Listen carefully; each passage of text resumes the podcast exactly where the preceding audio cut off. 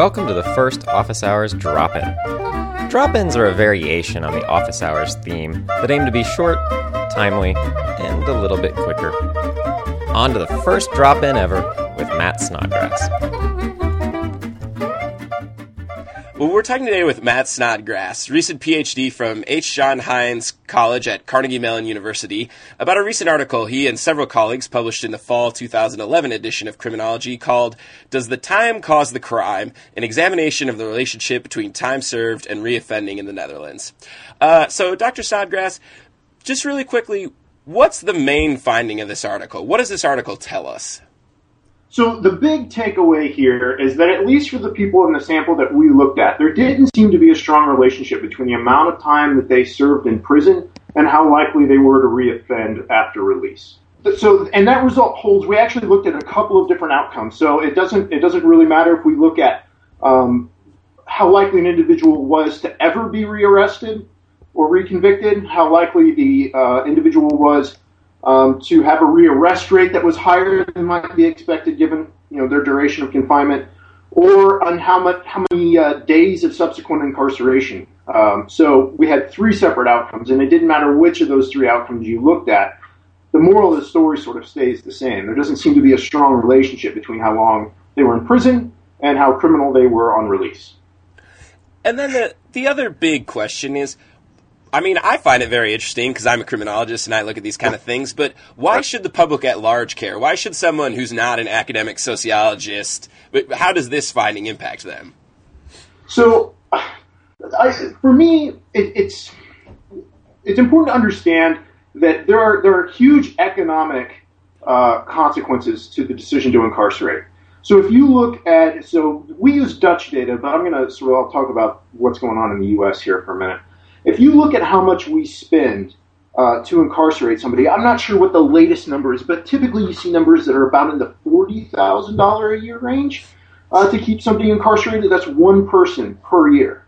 So the way I like to sort of frame it when people ask that is, well, we, we've sort of got a decision to make, right? So we could take this person and we could put them in prison for a year, or we could take the brightest young student you know and send them to Harvard for a year. Those are the sort of decisions that, that we're weighing off here. And, the, and I mean, the, the big question is all right, we have to put out this large expenditure to keep this person incarcerated for X many years. What's the real return in terms of safety um, from making that decision? And is there a better, more efficient way that we could allocate our resources? Sure. So going off of that, what kind of, uh, I guess, sort of policy implications or, or those kind of ideas coming out of this do you think that this kind of study could speak to or point towards? So, I one thing that I think is always important, especially you know when you're thinking about you know policy, is to look at what an entire literature tells us rather than what one study tells us.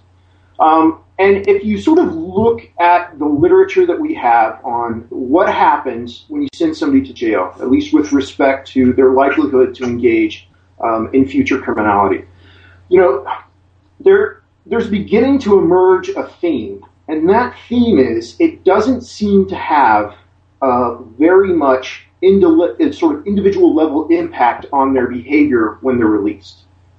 And so this sort of gets back to that idea of you know, well, how are we going to spend these resources?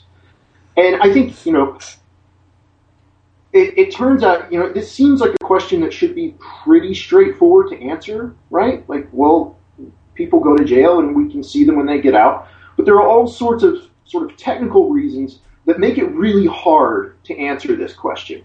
And so we've been getting better and better at trying to figure out ways to answer this question. And the better we get at answering the question, at least right now, it looks like um, the better we get at it, the less evidence there is for a really strong impact of incarceration on individual level behavior. Now, I do want to sort of point out something that I think is important, which is, you know, one question when you talk to people is you have the sort of policy relevant decision, like how are we going to invest our resources? But there are lots of other reasons to use incarceration that aren't related to its effect on the individual, right? So you can have you can you can make just deserts arguments to to still to make this use of incarceration seem or not seem, but use of incarceration can be legitimate on the on the basis of this you know, just deserts argument. Basically, you know, these people violated the law, and we have to have some punishment, and hopefully that punishment fits the crime, and we decide often that that punishment is incarceration. Sure.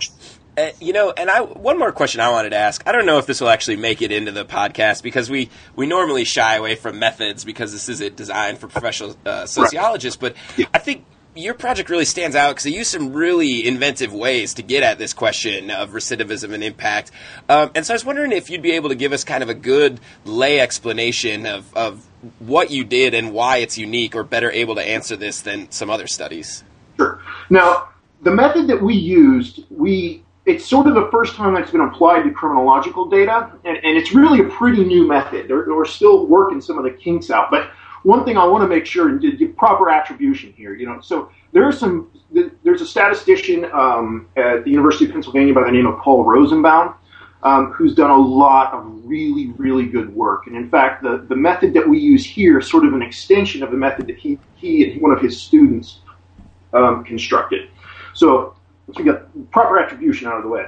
Um, basically, what what's going on here is so I mentioned it makes it sort of hard to answer. You know, it's a, it's a hard question to figure out, and the reason is because judges get to decide who does and doesn't go to prison, right?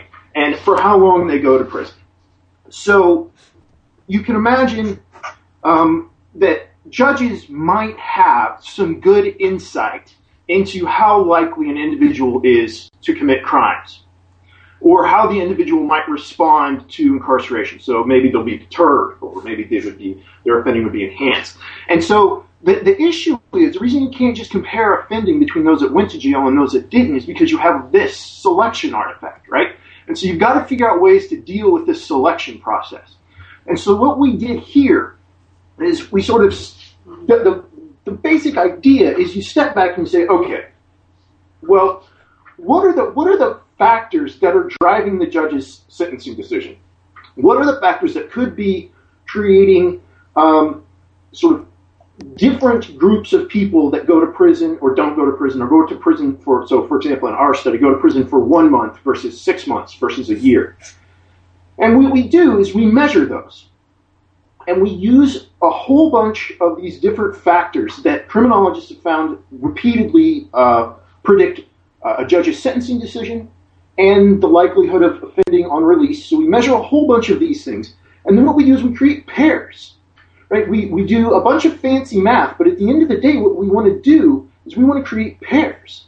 And the people inside these pairs served different periods in jail, but looked really similar on those factors that, that influence the judge's sentencing. So, like in our, we had things like, um, you know, was the person uh, originally from the Netherlands? How old were they? what does their what sort of did their offending trajectory look like? What how um, what what was their sex? You know, we had a, I think a whole list of these covariates, and what we did is we created pairs. So we take somebody who was say about twenty, and we find um, somebody else who was about twenty. Uh, somebody who was male. Well, we find somebody else who was also male. Somebody who had very similar offending patterns, had very similar demographics, had very similar families' histories. All of these things. So at least we know that those things that we use to create those pairs aren't influencing or aren't biasing our estimated effect. And that's that's sort of the idea. The goal is to make pairs of people that are very similar but ended up getting different amounts of, of incarceration. I gotta say that's a very good lay description because I don't do statistics at all, but I was able to follow that. So that's all we have for you on our on our nice short little podcast here. But I want to thank you so much for sitting down and talking with us about your research. Oh yeah, happy to do it. And that was our first office hours drop in. From now on, we'll be mixing these shorter episodes in with the longer, regular office hours episodes. We think you'll like them, but let us know what you think at thesocietypages.org slash office hours. See you soon.